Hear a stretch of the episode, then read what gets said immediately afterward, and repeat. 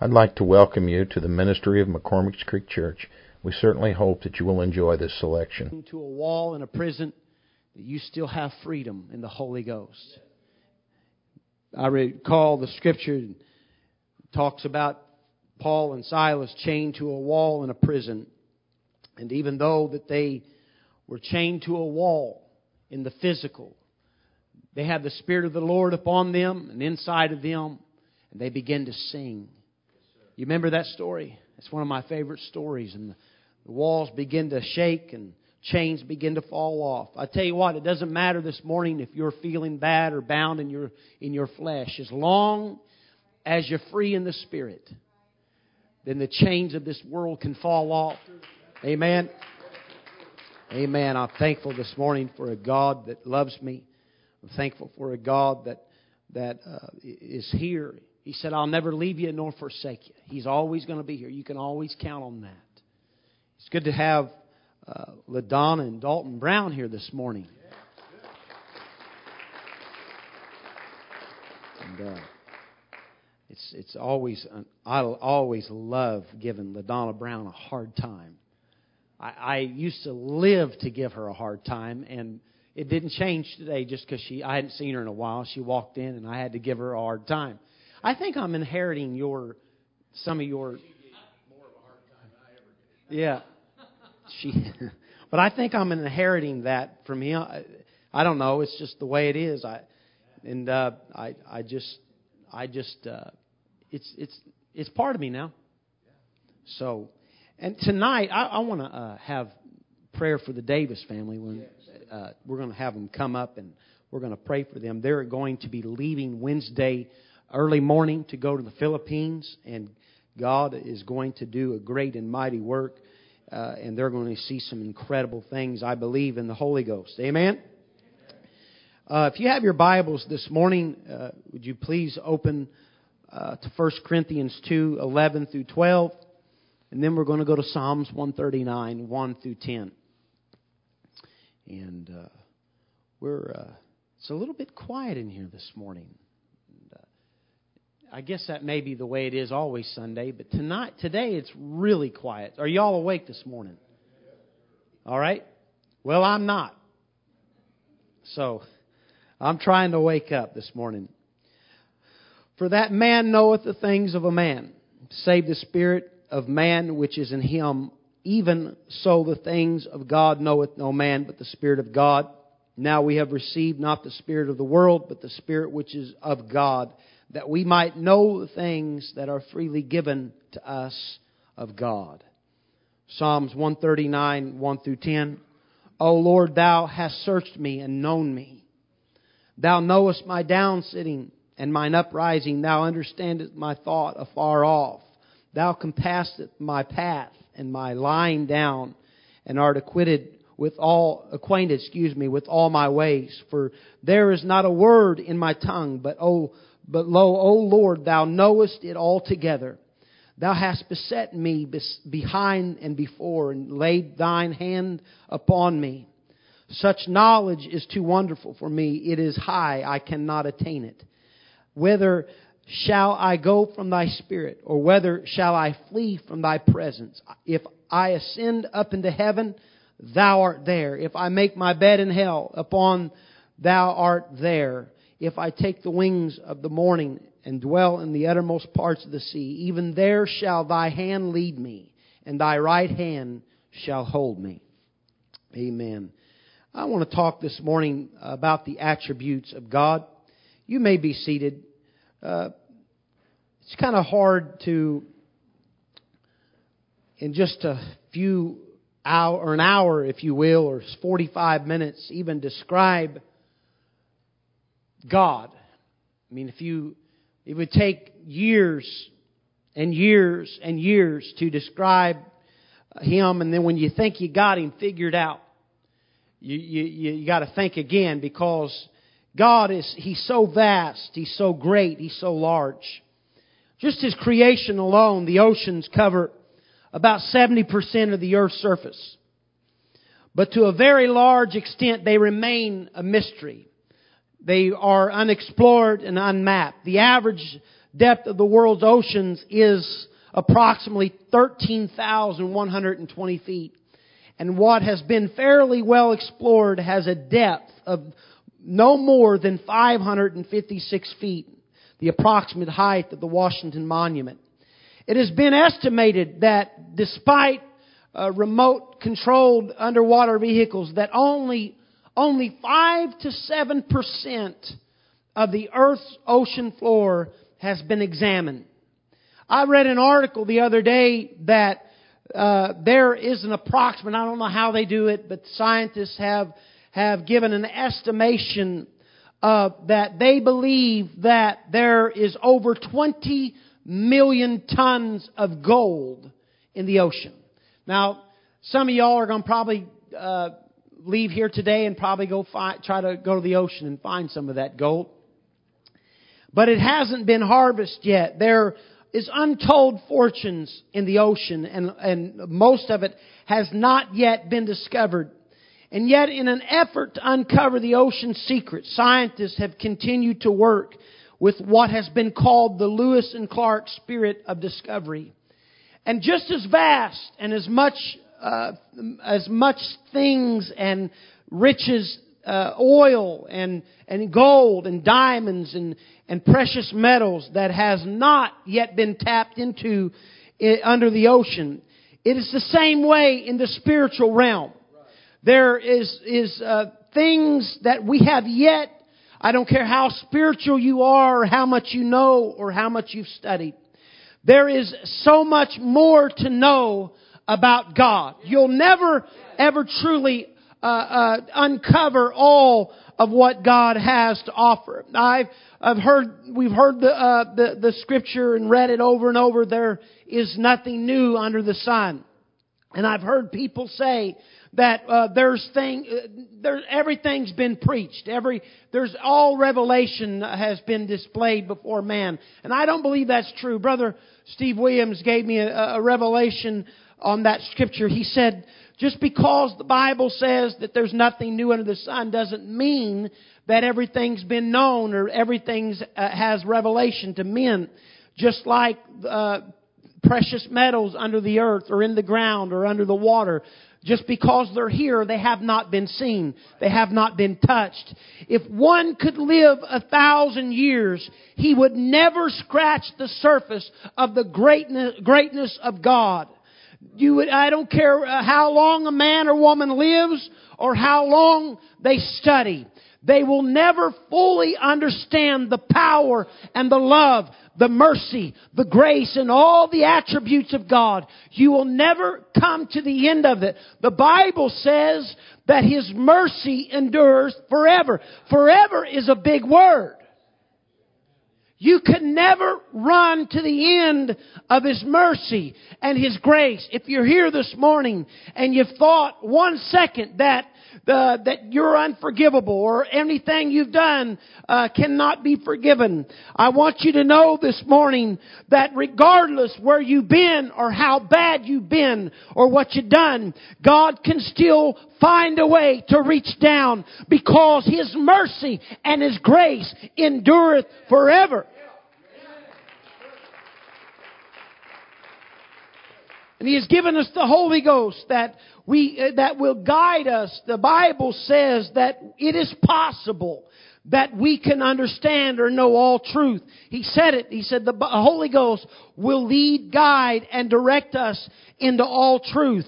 I believe in, with everything inside of me this morning that God's greatest desire for the last, for the last day church is to know Him in ways that we've never known Him before. I know we've had great revival in the past and it was poured out on Azusa Street and it was, it was poured out and there was a fiery revival. They've seen some great things. But I believe that in the last day that God's desire is for this last day church, the latter day church, is to have a revival like we've never seen it. Hallelujah. Hallelujah. I truly, I truly, truly believe that. I, I truly believe that the greatest revival has not yet been seen yet. That I, I truly believe it. I, I, I believe that God is getting His people in, or, in, in, in order and, and, and getting them in the position to see great and mighty things. I believe that our best days are not behind us, but before us. Amen. Well, it got really quiet there. I know that they had mighty revivals in the, in, in, in, in, the, in the scriptures throughout there. And my grandpa told me of things that they, they had seen and, and miracles, signs, and wonders. But I truly believe that God's last day church, and we are living in the last day, regardless how long you've heard of it and grown immune to the thought of it. But we are truly living in the last day. And I believe that in this last day, in the latter part, that God is wanting this apostolic church to see a greater revival than what we've ever seen.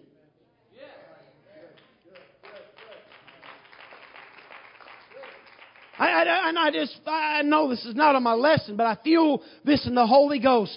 That, and I, I was born and raised in this thing. And I feel like at times I, I feel I feel like Noah sometimes. Well, we've been working on this uh, this ark for a long time, and I'm sure at times that he felt uh, insignificant, and he felt maybe like he was building that ark for nothing. He got weary at times, I'm sure, and he got disgusted. Maybe he did something wrong or built something wrong and had to tear it all down. And I, I can understand what he feels like. It's going to rain one day. It's going to rain, and we we we know how that feels. He's Coming back. He is, he's coming back.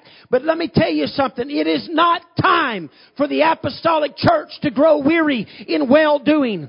God is getting ready to display the greatest revival. Why? Because He's getting ready to come back for a church. I don't know how I got off on that, but I want to, I, just want you to know not to be weary in well doing. God's getting ready to display His power in a greater way than He's ever done before. You got to believe that. 1 Corinthians 2 and 10 says, The Spirit searches all things, yea, the deep things of God. Paul, that faithful apostle of the, of the gospel, seemed overwhelmed by the unfathomable mercy and the grace of the Almighty. I'm going to tell you why he felt overwhelmed by the grace and the mercy of God. Because he needed it more than anybody. And he experienced it probably more than anybody that I know of in the scripture of when, where he remembered where he came from. He remembered of how he tested the waters, if you will, or tested God to, to see if God was truly a God of mercy when he said, oh, the depths of the riches, both of the wisdom and knowledge of God. How unsearchable are your judgments and his ways past finding out.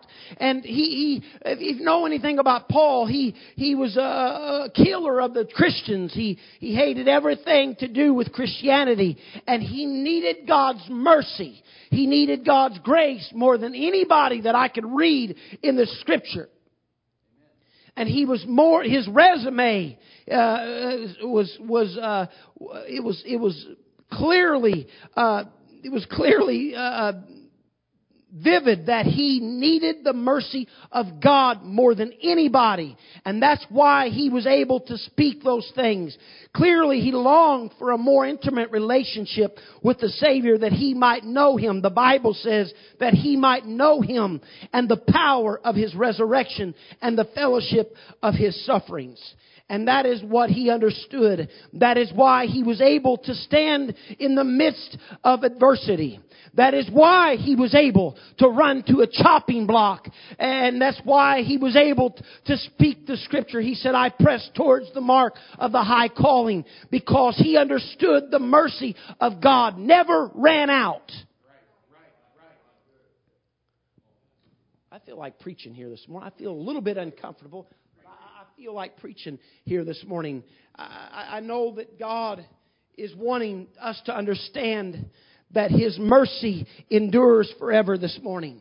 His grace endures forever this morning. You cannot run out of God's mercy. You cannot run out of God's grace. I don't care where you've been or what you've done in your life. You will never outrun the love of God.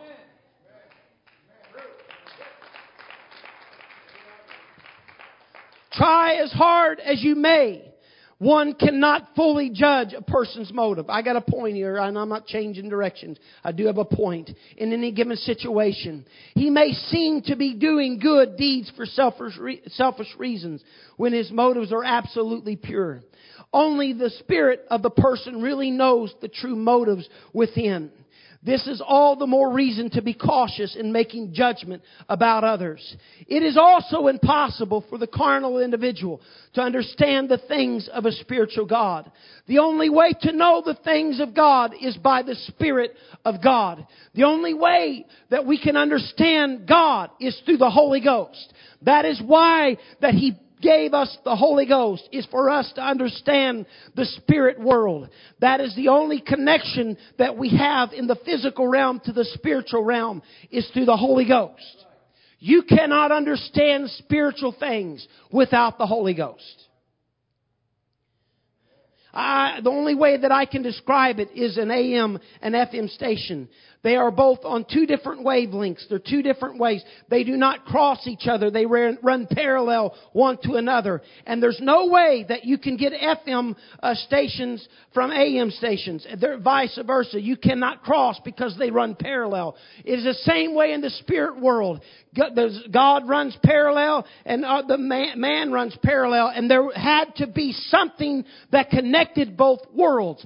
And that connection was that of Jesus Christ. When he came into this world, he was as much God up here as he was man. But when he hung on the cross, he connected two worlds and brought two worlds together. And if you don't have the Holy Ghost inside of you, you're never going to understand the spiritual world if you don't ever experience the Holy Ghost, you'll never really understand the mercies of God. You'll never understand the grace of God. You'll never under, uh, understand the love of God. That is why you have to have the Holy Ghost.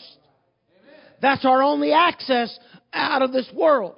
The Bible says unless you have the Spirit of God dwelling inside of you, you're none of His. So we have to have the Holy Ghost to begin to understand the greatness of God. And when you begin, uh, when you have the Holy Ghost, you begin to understand how great He is. Do you understand that? You all of a sudden understand what it is like to be forgiven you all of a sudden uh, begin to understand what it's like to be washed in the precious blood of the Lamb. Can I get an amen? Psalms 139 is a valuable expression of the greatness of the Spirit of God. It depicts three aspects of the Spirit's greatness. We normally refer to the supernatural attributes of God. Number one, I want you to hear this this morning in case you thought that God forgot about you. That God is all knowing. He knows everything about you. The word sometimes used to portray this attribute of God is omniscience. It is omniscience. The omniscience of God really means that God knows all things. He is completely perfect in all knowledge. He knows everything about us. That can be scary. See, you really he really knows what I thought this morning. He knows everything about us. In Psalms 139, 1 through 6, David defined the omniscience of God. Several times he said, when he said, O Lord, thou hast known me. Thou knowest my downsitting and my uprising. Thou understandest my thought afar off. Thou art acquainted with all my ways. For there is not a word in my tongue, but thou knowest it altogether. Such knowledge is too wonderful for me. It is high. I cannot attain it. Uh, the phrases clearly show David's conviction concerning the all-knowing attribute of God. The omniscience of God is comprehensive of the entire scope of man's existence. The eyes of the Lord are on the evil, and he is, uh, his eyes are on the good. There is nothing happening in this earth that God is not surprised about. When we see on the news or hear on the news or read in the newspaper about something that surprises us, God doesn't wake up and go, wow, I didn't see that coming. I didn't see that. I already knew that that was coming. That, that, that there's nothing that surprises God. Not only is His knowledge comprehensive about things pertaining to man, but it also includes all of nature. Listen to this. He not only numbers the stars, but He also calls them by name. Not some of them. But Psalms 147 and 4 said He calls all of them by name. There are billions and billions of stars. They're countless. Our Milky Way alone is, is uh, millions of miles across. And all the stars, all the stars outside of the Milky Way, and all the other galaxies, God knows them by name. He calls them by name. He remembers it. He doesn't have a brain problem like we do sometimes. He doesn't have to have an iPad to write stuff down or a smartphone to get to, uh, to remember a calendar. He doesn't forget where he's at. He doesn't go, "What's that guy's name?" Wait, let's Google that.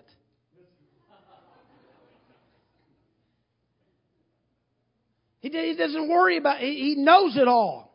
He, he, knows about all that. He knows how many hairs on our head. And in mine, he doesn't have to count that high. I know.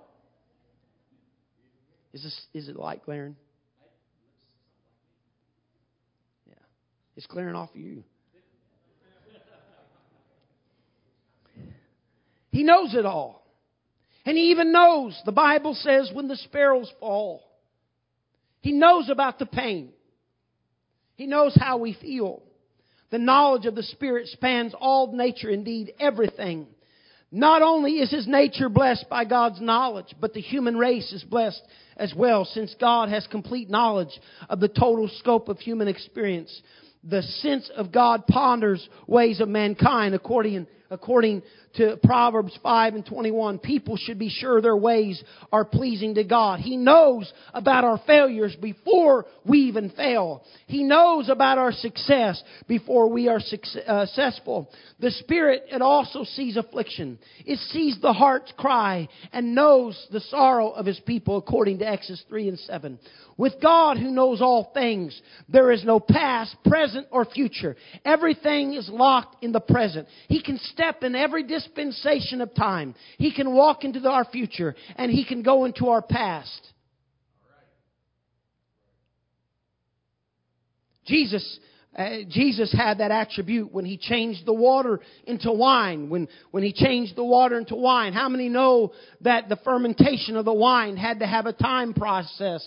And he, but Jesus reached into the future and he, gra- he, he grabbed out wine and he gave it to them. He, he, he can step into every dispensation of time. Time is no, uh, it, it, there's no problem to God. That is why we should never worry about our past. He's already taken care of it. See, while most of us live in the past and worry about things in our past, God has already stepped back in there and forgave us of things in our past. He already has taken provision for our future. We don't have to worry about tomorrow. When we, you know, we lay in bed at night and wonder why we can't sleep and we worry about the problems, we worry about the workday tomorrow. God's already been there and made provision and taken care of it. We don't have to worry about things. If we would spend less time worrying and let God take care of things, we would have uh, we would have longer lifespans. We would have less gray hairs. I would have more hair today, Brother Davis, if I would have learned to let God deal with my problems instead of holding on to them and worrying about it. God can take care of any issue. It doesn't matter what it is. Isaiah 46, 9 through 10 lends accuracy to this statement. Remember the former things of old, for I am God, and there is none else. I am God, and there's none like me, declaring the end from the beginning. And from ancient times the things are not yet done, saying, My counsel shall stand, and I will do my pleasure. God always has His way. God is in charge. And when you put yourself under the power and the authority of God, you don't have to worry about anything else. He takes care of it all. He takes care of it all. He sees it all. Williams, William Evans, in his book, The Great Doctrines of the Bible, expressed the, uh, God's uh, power and knowledge uh, fluently when he said, We are like a man standing by a river in a low place, and who consequently can, can only see that part of the river, only that passes by him. But he who is aloof in the air may see the whole course of the river, how it rises and how it runs.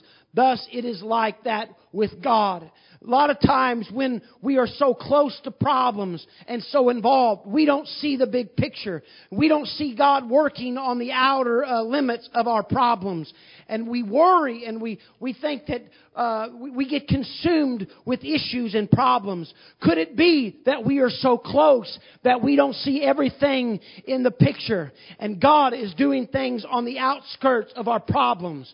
God sees all. We at times get so consumed with life. It's because when you're so close to things, you don't understand, uh, uh, you, you can't see past it.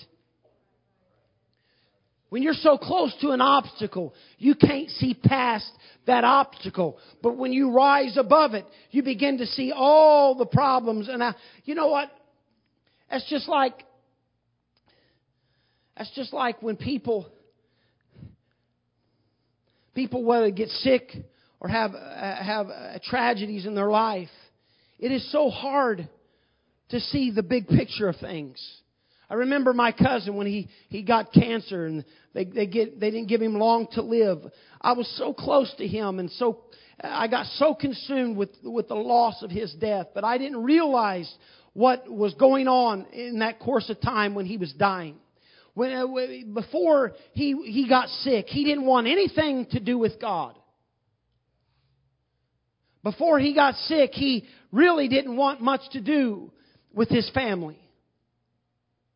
And I, I, was, I was praying. I said, God, why are you allowing this to happen?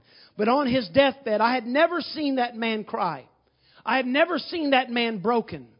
And, and uh, I, I was so close. I'm, I'm, I'm trying to make a point here that I was so close to the issue. I didn't see the, the greater picture.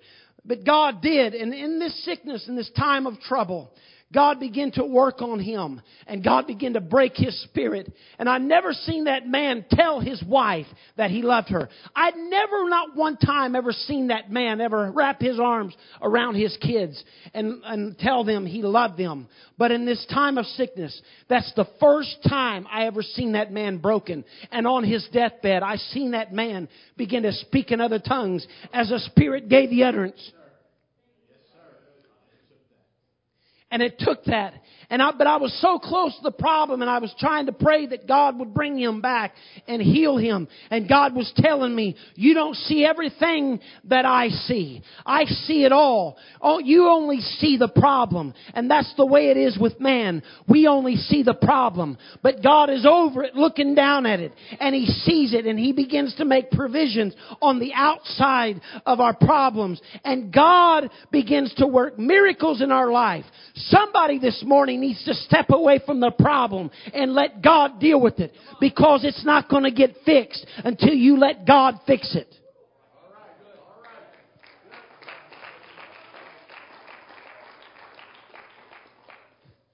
So David, he experienced trying to get, away from how big God was. Because he said it didn't matter, no matter where David went to get away from the presence of God, he could never get away. He tried to run. This scripture says it's, it's, it's, it's proof that he tried to run. He could not flee anywhere to escape the Spirit of God. If David went to hell, he said, he was there. He said, if I went made my bed in hell, he said, the Spirit of God will be there. You cannot outrun God.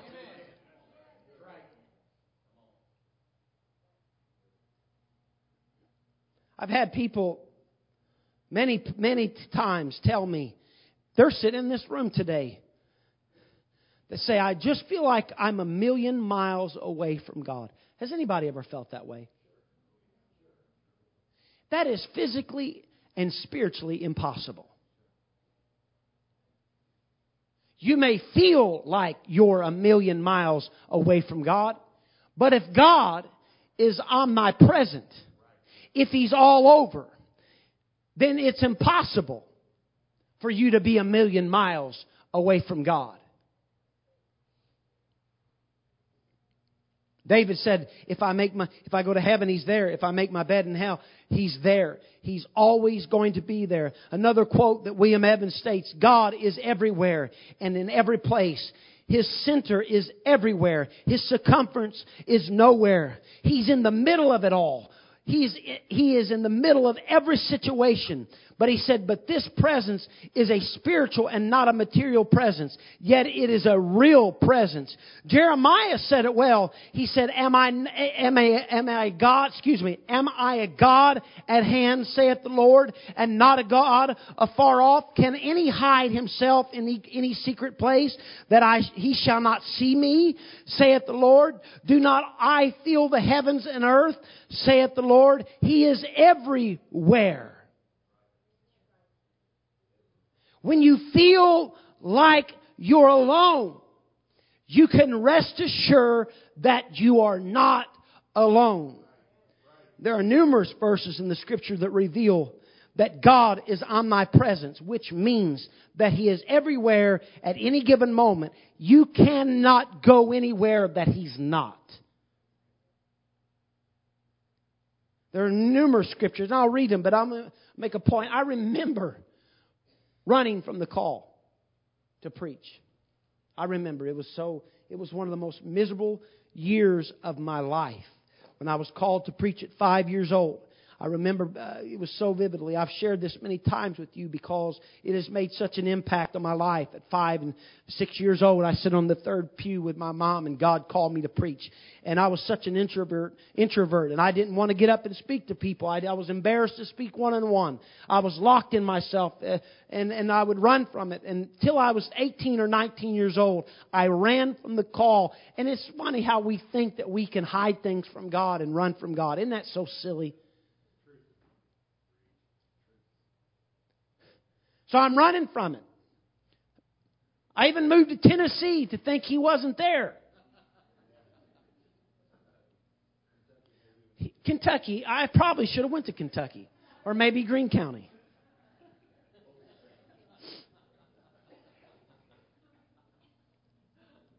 I, I did. I ran all over the place. Running, trying to run, trying to get rid of. But I'd wake up in the morning. It's the first thing I thought about. I, I, sleepless nights. I'd go to bed at night, and I couldn't sleep. He was there, and I worried, and I was miserable, and I made everybody else miserable around me. When you run from God, you're not a very pleasant man or woman. You make everybody miserable. I made dad and mom miserable. You get on the phone and call them. I'll give you their number. I was the most miserable person in the world. I hated life. I hated people. And it was all hinged off because I was running from God. And I was too dumb in my mind to realize that He was there everywhere I went.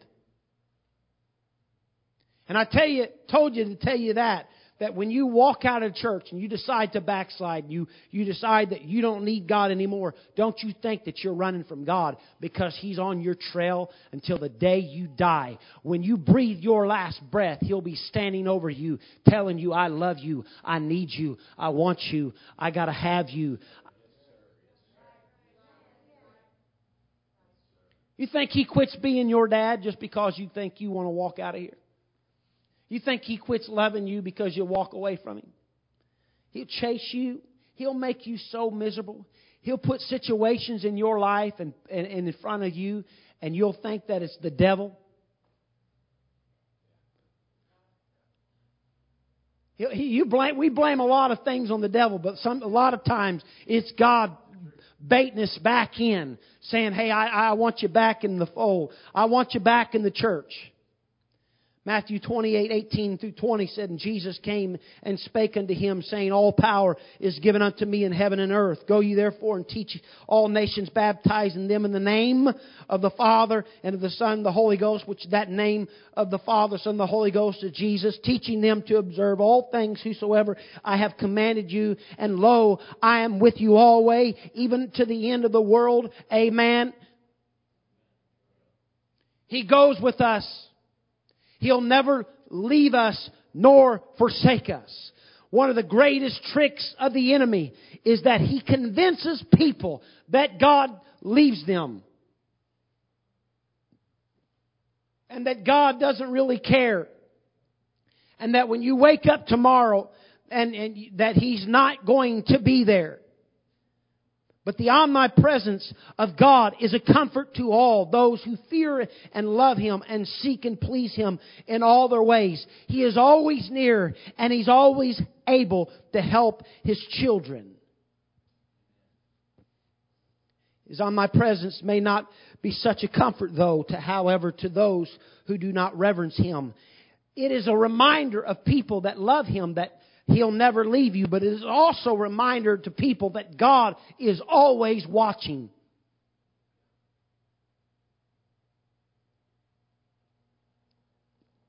We don't like to think about it, but He knows everything wrong we ever do. And it got even more quiet.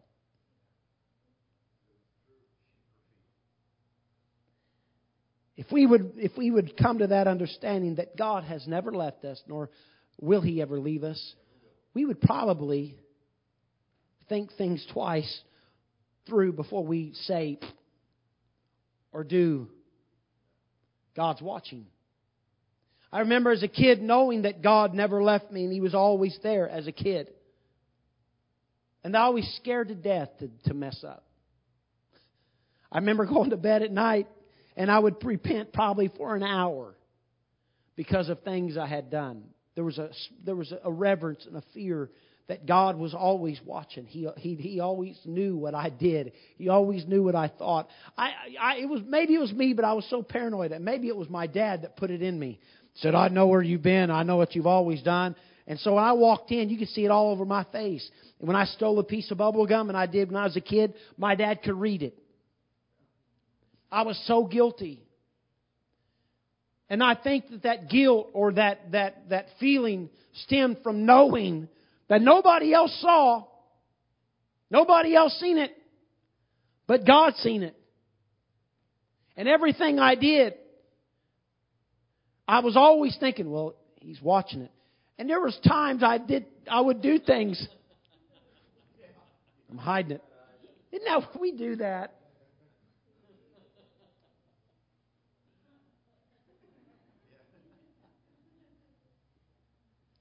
Well, you better be careful what you do in this last day. There's cameras everywhere, and everybody's got cameras on their phone and cameras on their car and cameras on their trees to watch deer, and you better be careful. But I guarantee it, what cameras miss, God sees. We have preaching ourselves under conviction here. We forget that God still sees things. He still is able to read our hearts and our spirits. He knows when we hate. He knows when we have aught against our brothers and our sisters. He knows the very thoughts that cross our mind. That's why we need the Holy Ghost to lead, guide, direct us into all truth and to cleanse us, to keep us righteous. Is anybody perfect? No. Perfect is sincere, but perfection not. We've all failed. We've all messed up, and God sees it. But if we would understand that He does know everything about us, we would be less prone to go out and say or do. We've lost the godly fear in this last day of God. You can see it in our country. People that used to be what I mean, they weren't churchgoers, but they believed that they believed they believed in Jesus. They've lost it all. They lost all kinds of fear. They don't care anymore. And I, I believe that that is the beginning of salvation is fearing God. And we've lost it. But we got to get that back. David, having experienced the leading of the Lord, said, There shall thy hand lead me, and thy right hand shall hold me. David knew that the Lord was all powerful. I don't know if you've seen if you've seen any of the video footages on on on the missiles launched against some of the missile launches and and, and uh, against Israel that some of the uh, the terrorists have tried to unleash on them. Has anybody seen that? Did you see those 30 or 40 missiles that was shot up and they instead of going towards killing Israel, they started going up and going back? Did you see that? Am I the only one that's seen that? It was, in, it was amazing. The, the powerful hand of God and protection. Has anybody in here ever experienced that provision? Can you, can you, can you give me a, a just a quick when?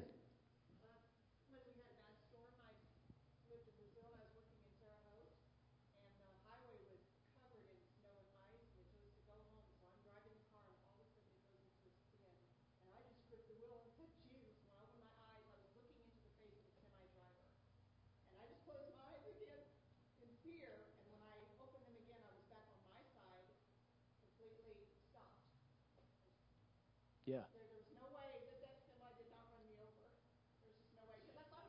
I, I believe you probably went through it. Yes, sir. There was a story told to me from a very trusted individual. I trust this individual implicitly, or I wouldn't be sharing the story. I'm a skeptic, and I don't give stories unless I really trust people, what they tell me. But this person is very trustworthy. Um, she uh, told me a story of when she was driving on the road in Oklahoma. Can you all hear him? There was a lady who. Yeah, thank you. There was a lady um, that I know in Oklahoma. She's like my second mom in Tulsa, Oklahoma. And uh, she told a story. She said it changed her life. Um, she had great faith in God. God filled her with the Holy Ghost. I don't know if she's been baptized in Jesus' name, but uh, she she has the Holy Ghost. And she told me this story. Then it's always left an, an impression on my mind. She was driving down the street, or I should say the road, out in the country, and she went down over this hill and there was an 18 wheeler stuck right in the middle of the road. She had no way to stop. And when she slammed on her brake, she just closed her eyes and held onto the wheel and she put her faith in God. I mean, she, she didn't have time to talk. She didn't even have time to say Jesus. She just cl- closed her eyes and squeezed the wheel and she felt the car stop. And when she looked up, somehow she passed the 18 wheeler that she should have hit.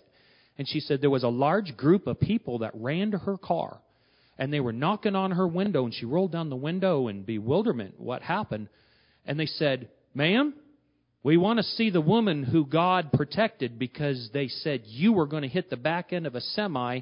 We literally watched the semi actually do a jackknife while it's standing still and allowed your car to pass and your car stopped we wanted to see the lady that god intervened for God never ceases to amaze me. I, uh, if you read the book Brother Sullivan wrote on, it's called Fat Bones. He's got a picture of a uh, of a, uh, a man in there. You probably will end up meeting him. I can't remember his name, but he was uh, from the Philippines, and I think that he was in a gang. It was it the Triads have over there? I think it was the mafia type gang Brother Sullivan said that he was uh, he was part of that gang, and he said that when he got the Holy Ghost, Brother Sullivan baptized him, he became a pastor, and the gang sought to kill him because he was converting some of the gang members out of the gangs, and they was having revival, and he was sitting on the front steps of his church, and this gang member walks up to him at point blank and emptied five, put five rounds in his gut now, I don't know if y'all know anything about a 45. I, I don't know if one could physically live through that. But what happened is the bullets went through his shirt, hit his skin, and made just little nicks, little bitty blood uh, trinkles, and fell out onto the sidewalk, mushroomed. The, the, the bullet mushroomed and fell out. There was five of them.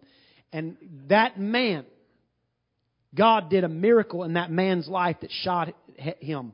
I'm telling you that God is a powerful God. And God makes provision for His people. God makes provision for His people. He is omnipotent.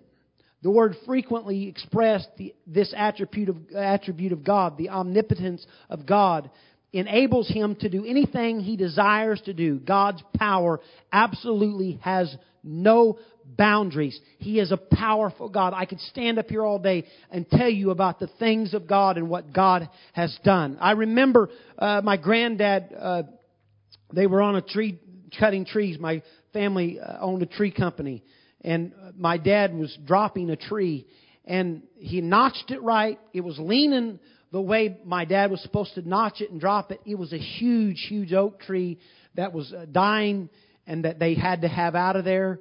And my dad was dropping it. And I remember looking at that tree and all of a sudden it was getting ready to drop where it was supposed to. And a wind came. It was such a strong wind that started to blow it. It, it fell. It started falling and, and cracking. Now, I've been around them and I've dropped a lot of trees and it was going towards this man's house and this place. And my granddad, he pointed his finger at it. He said, I command you to fall the other way in the name of Jesus. Winds, stop. That tree was laying over. That wedge was gapped. It was laying over. And that tree pulled back up straight and twisted and fell where it was supposed to fall.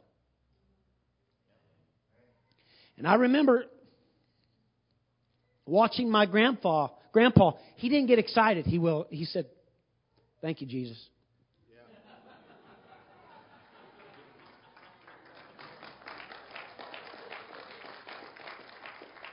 he experienced the thing about him was it's he was amazing an amazing man he he experienced that kind of stuff his whole life it didn't shock him when he seen the dead raised he was, he was happy. He was excited. It was nothing. He was on a job when a man fell off of a scaffolding and, and uh, uh, he was, the guy was dead. And there was about 40 or 45 construction workers around and people were, that was their friend laying on the ground. He was dead. My grandpa walked up in the middle of them and he laid his hands on him and he said, Lord, God, you're all powerful. You're the resurrection. And I'm asking you to breathe life back into this man's body. And God raised him up. He's seen it all the time. And, and we, we should be part of that. We should see those kind of things all the time, knowing that our God's powerful. But we limit Him. We limit Him and we doubt Him. But He is a powerful God. He is all powerful. Job expressed it this way I know that thou canst do everything. Everything. Here is a man that was so down on his luck, had everything taken away from him.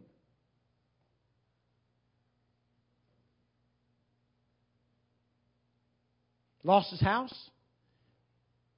He lost his servants. He lost all of his children.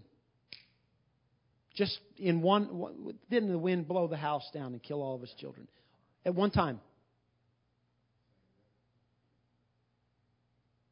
And, and there was even somebody there to remind him every time he lost something, what he what he had lost, that he lost. If you read it, in, in, in Job, when uh, telling the story, every time he lost something, somebody would come up and say, I, I was there and I was alone. Even me, just me alone was there and seen it. I witnessed it. And the devil always leaves somebody or a voice around to remind you of what you lost. And that's what he endured. His own wife. The one that was supposed to have his back reminded him that he was a failure and you must have, uh, you, why don't you just curse God and die? And his friend stood over him having a big old pity party for him, having an intervention. You ever had an intervention? Nobody's ever intervened for you? It's embarrassing. You're so pitiful. Look at him. And they're talking about him in front of him. Look at him. Look at the sores on him. Look how pitiful he looks. You ever had that?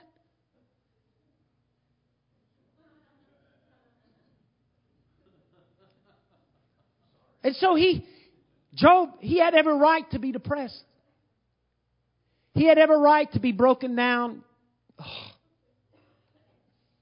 Woe is me. Feel sorry for me attitude. But he says, I know that God can do anything. Though he slay me, yet I'll trust him. Why? Because I know he's all powerful. And having that kind of faith in God makes all your problems and everything else seem less painful. Less painful. The nature of God, of the Spirit, the moral attributes of the Spirit, is expressed in many ways. Uh, number one, God is holy. He is a holy God. He said, I will not execute the fierceness of mine anger. I will not return to destroy Ephraim. For I am God and not man, the only, only, He's the only one in the midst of thee, and I will not enter into the city. He was a holy God. God is holy. His holiness is uh, prominent among his moral attributes. Isaiah declared Jehovah to be the only holy one at least 30 times in this writing. Further, God desires his people to be holy. The Bible says, Be holy as he, as he is holy. The desire of God for a pure people, as well documented in the Scripture, the following verses of Scripture reflect the intense desire of God for holiness. The Bible says in Psalms 99 and 9, Exalt the Lord our God and worship at his holy hill, for the Lord our God is holy. Isaiah 57 and 15 says, For thus saith the high and lofty one that inhabiteth, the, uh, the, whose name is holy. I dwell in the high and holy place with him also that is of a contrite and humble spirit to re- revive the spirit of humble and to revive the heart of the contrite ones. Isaiah 57 and 15. God is a holy God, and He expects His people to be holy. The Bible says, Be holy, be separate, thus saith the Lord. The church has to be holy. The Bible says that we have to be holy. For whole, if uh, without holiness, no man shall see God.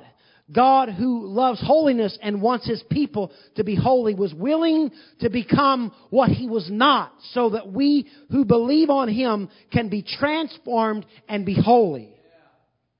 When you are baptized in the name of Jesus and filled in the Holy Ghost, you will begin your journey to become holy. You're not going to have everything in place. You're not going to have everything perfect. But you should strive to be holy. Holy and separate in every way. The way we act, the way we look. We should be holy. The way we should live. Jesus, he was sinless, but he became sin for all who is uh, and become the sacrificial lamb atoning death on a cross all who were sinners can now put on the robe of righteousness provided by his death on Calvary's hill.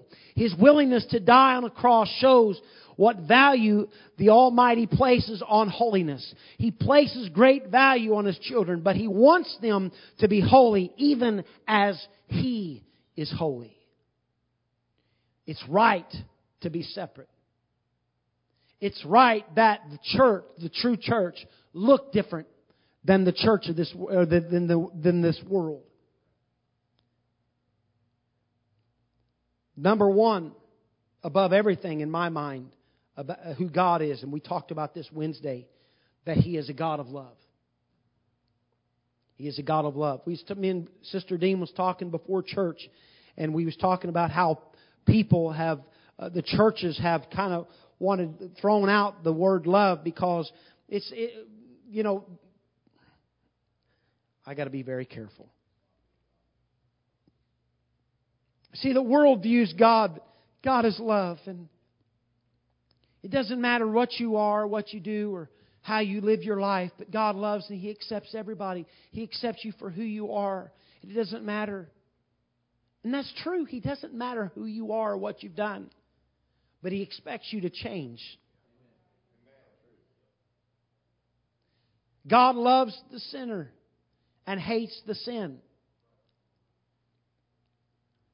But he and, and but we we get scared of talking about oh love and love this and love that.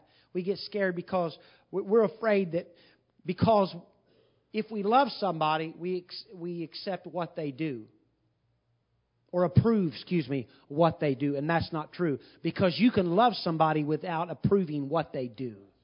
It's just like Jesus, when the woman that was thrown at the feet of Jesus was caught in the act of adultery, he loved her, but he didn't approve of what she done. He told her, "Go and sin no more."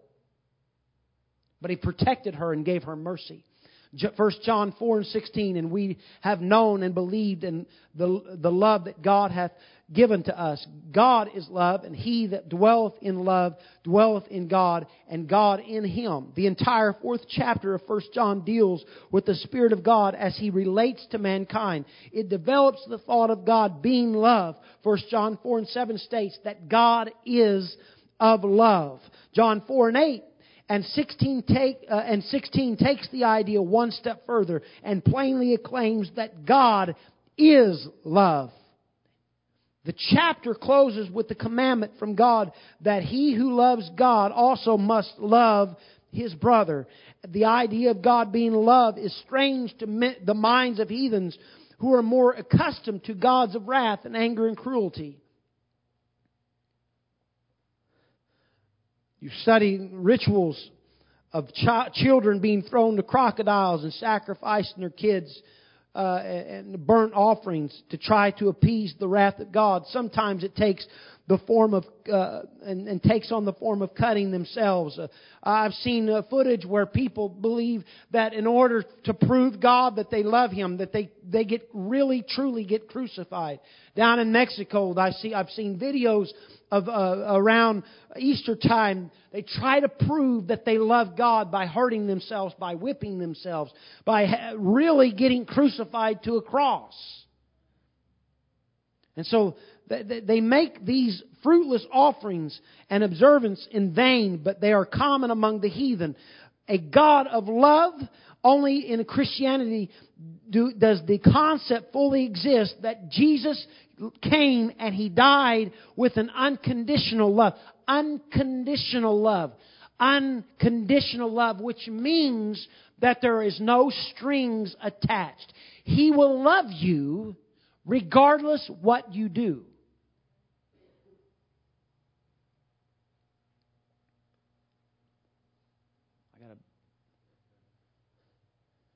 I have a friend his son, her son, his his son, her son, both friends of mine from Illinois, that they have a son that was born and raised in the church.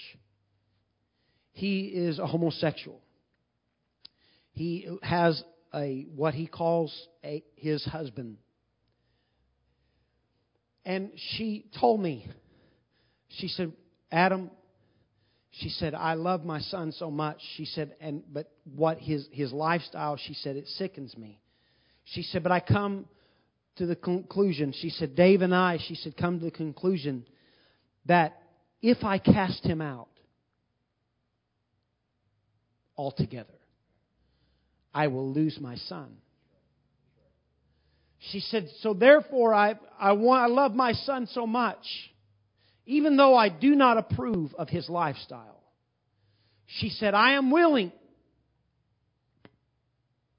Don't you judge until you've been in the middle of it and you had to deal with, with one of your children, or one of your grandchildren that you love. She said, when we have Christmas dinner, she said, he comes and he brings his friend. She said, Do you think that I'm comfortable sitting at the table with that? She said, I'm absolutely not comfortable with it. She said, But I know that the only way that my son will ever change is if I show him that I love him regardless of what he's become.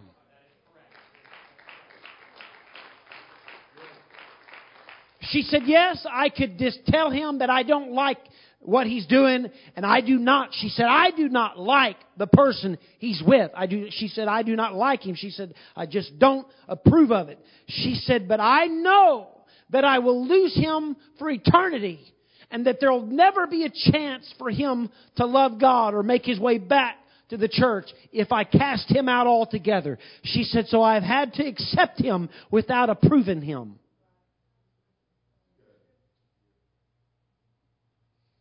And we uh, talked about this Wednesday night that there's coming there's there, there there has been and there's coming times in the future maybe tonight that there'll be people that come into the church that they, that we do not accept what they do. It is horrible. We think it's the worst thing in the world. But we got to learn how to love them without approving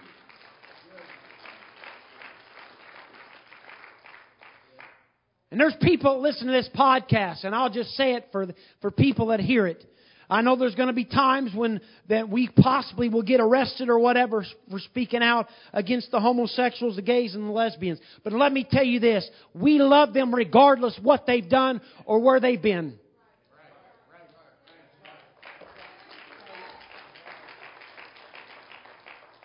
And I, I serve a God that loves them without any strings attached. That if Jesus came and died when we were yet sinners, and oftentimes we forget the scripture where he names all these ungodly things murders, idolaters, and all these things. But then he says, but such. So none of us have any way, any way of shape and form should ever be pointing our finger or, or looking down our noses at people or judging people. The Bible can judge. We can preach truth.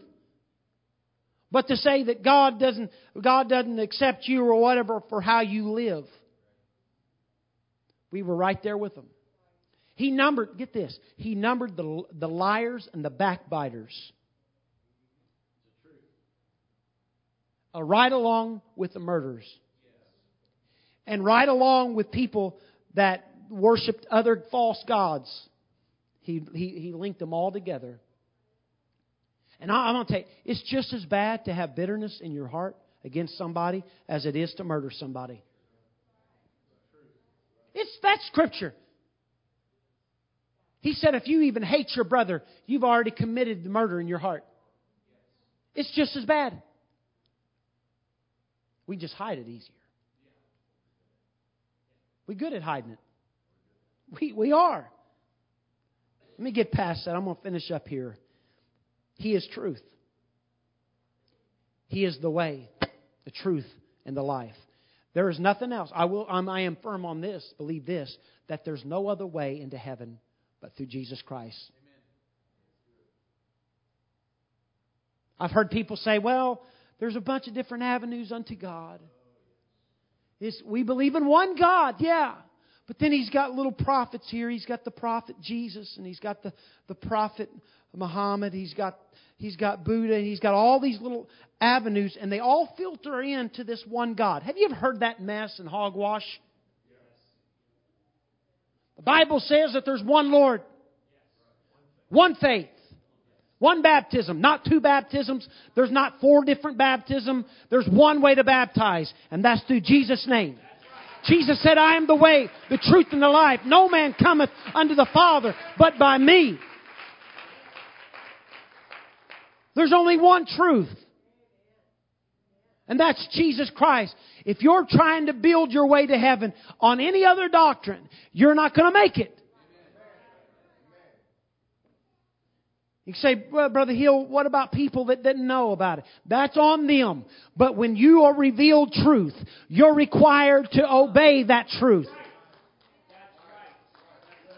To whom much is given, much is required. And when we know that God is truth, and Jesus is truth, Jesus in God, God, Jesus in, uh, is God in the flesh, we know that Jesus Christ is the chief cornerstone. And if you try to build on any other foundation, you're going to lose out.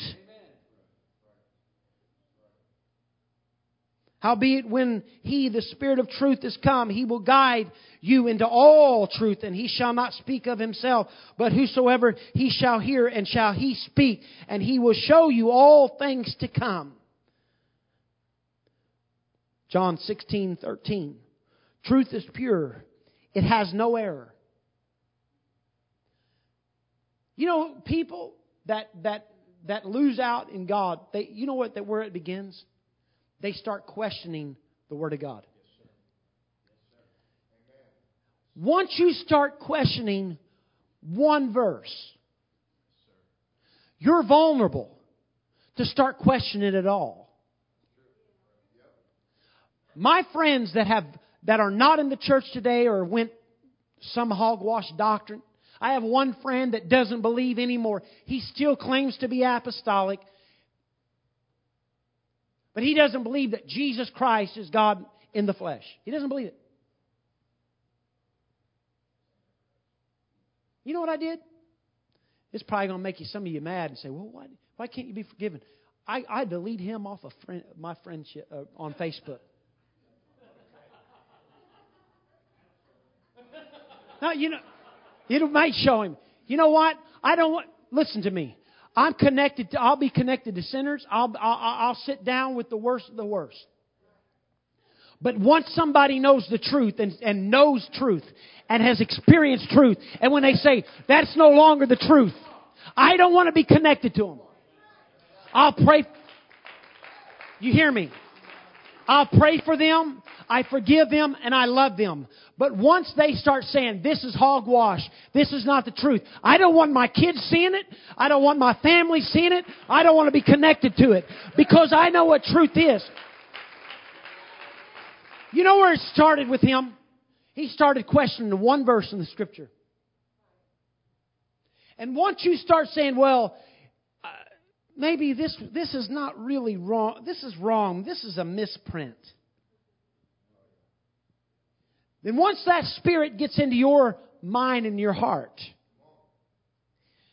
you start questioning everything. And all of a sudden, if one part of it's wrong, it's all wrong.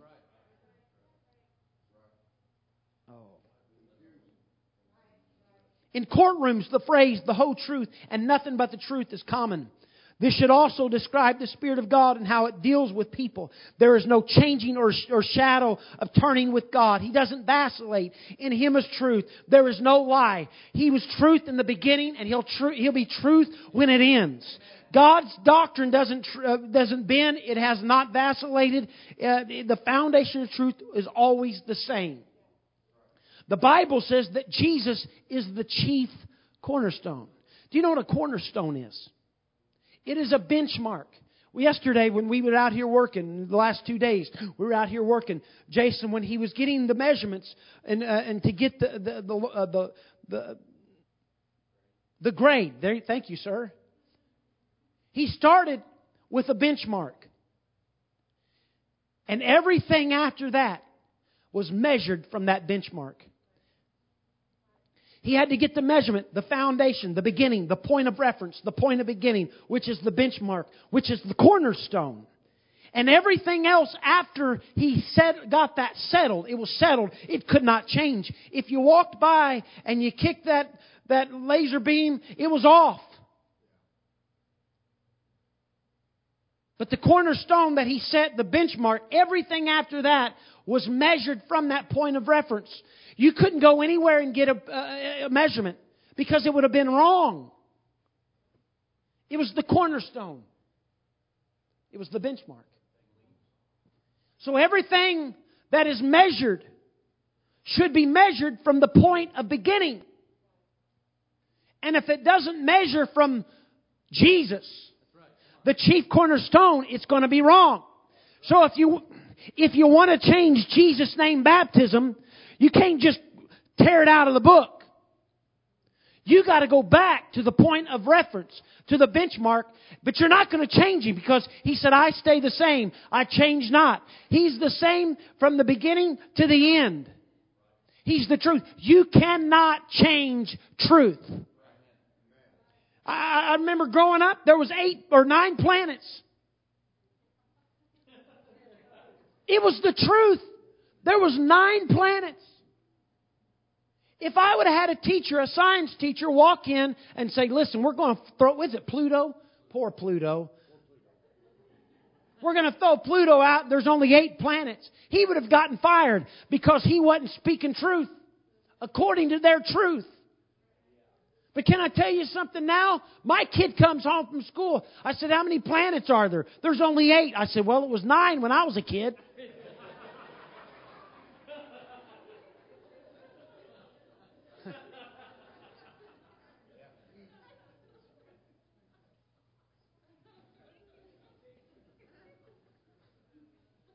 So you see how men's doctrines and teaching, they change. And truth is, is all the sudden becomes just somebody's stupid opinion.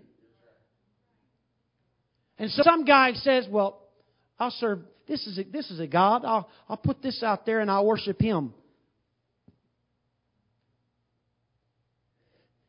Truth does not vacillate. It does not shift. It stands forever. And so that's why you have to build upon the name of Jesus because He's the sure foundation and He'll never change. It is still right to be holy. It doesn't change. When I was a kid, holiness was preached. It was right for a woman to look like a woman and a man to look like a man. It was still right to speak holy and talk holy. It's still right. It has not changed. We're not changing because we're fitting society. We're trying to draw different people and different cultures. God does not change to draw cultures. God draws cultures to change cultures to be like Him. God doesn't be, God, listen, I'm, I'm about done. God doesn't expect the church to change with cultures so we can draw culture, cultures. He expects the church to be like Jesus so the church can be drawn to Jesus. That's why it's so important for this, the, the true church, the apostolic church, to be separate and to be holy why? Because if we're like the world, why would the world want to come to us? We got to be holy so they can say, well, there's something about them. There's a change in them. I need to be like them. There's something about them. Truth does not change. God is only impre- uh, only uh, he's in the truth. He does not speak a lie. Anything he says becomes the truth. Anything he spoke into existence, it become true. I'm past my time. I've got three pages of notes. He's the creator.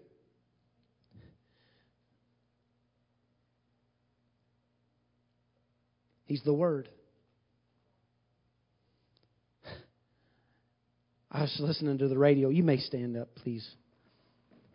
I was listening to the radio the other day and these guys were trying to explain how this world was made through evolution. It is it is so ridiculous.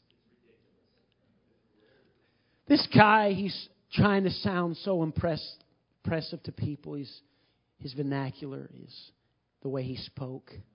Trying to set, speak so smart like he was a professor. And he was talking about how the dust particles were flying through space and and, and the, the heat and everything was perfect condition for this explosion. I'm going to be honest with you, I wanted to reach through the radio waves and kick him right in his teeth.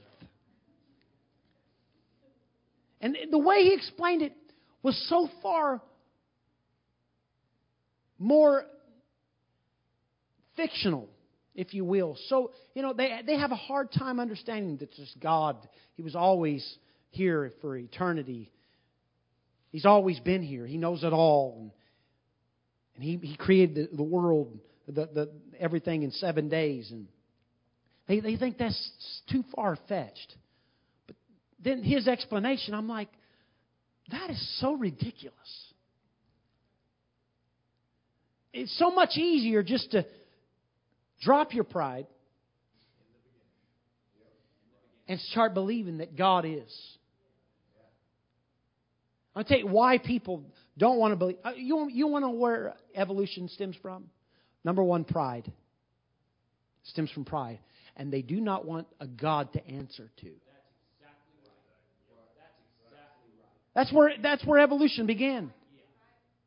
Is for pe- people, I don't really want a God in my life. I don't want to have to obey. I don't want to have to have an authority figure in my life. And so that's where it came, came from. Our kids, I, I get angry when my kids come home and they say, Dad, they taught, they taught us about. I said, Here's the deal. They have to teach it as a theory. It's a theory.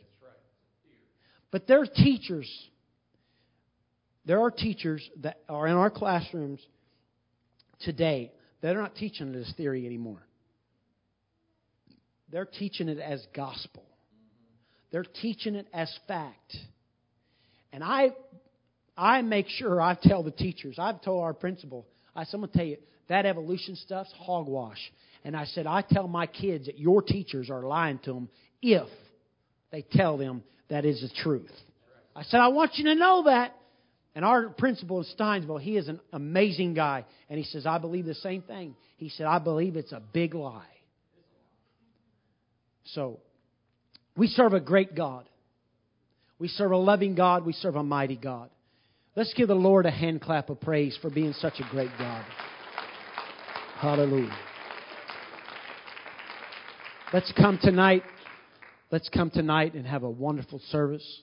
Let's come tonight with the mentality to give and not to get. Amen? Let's come to give God praise and lift up the name of Jesus. Shake somebody's hands. You're dismissed in Jesus' name.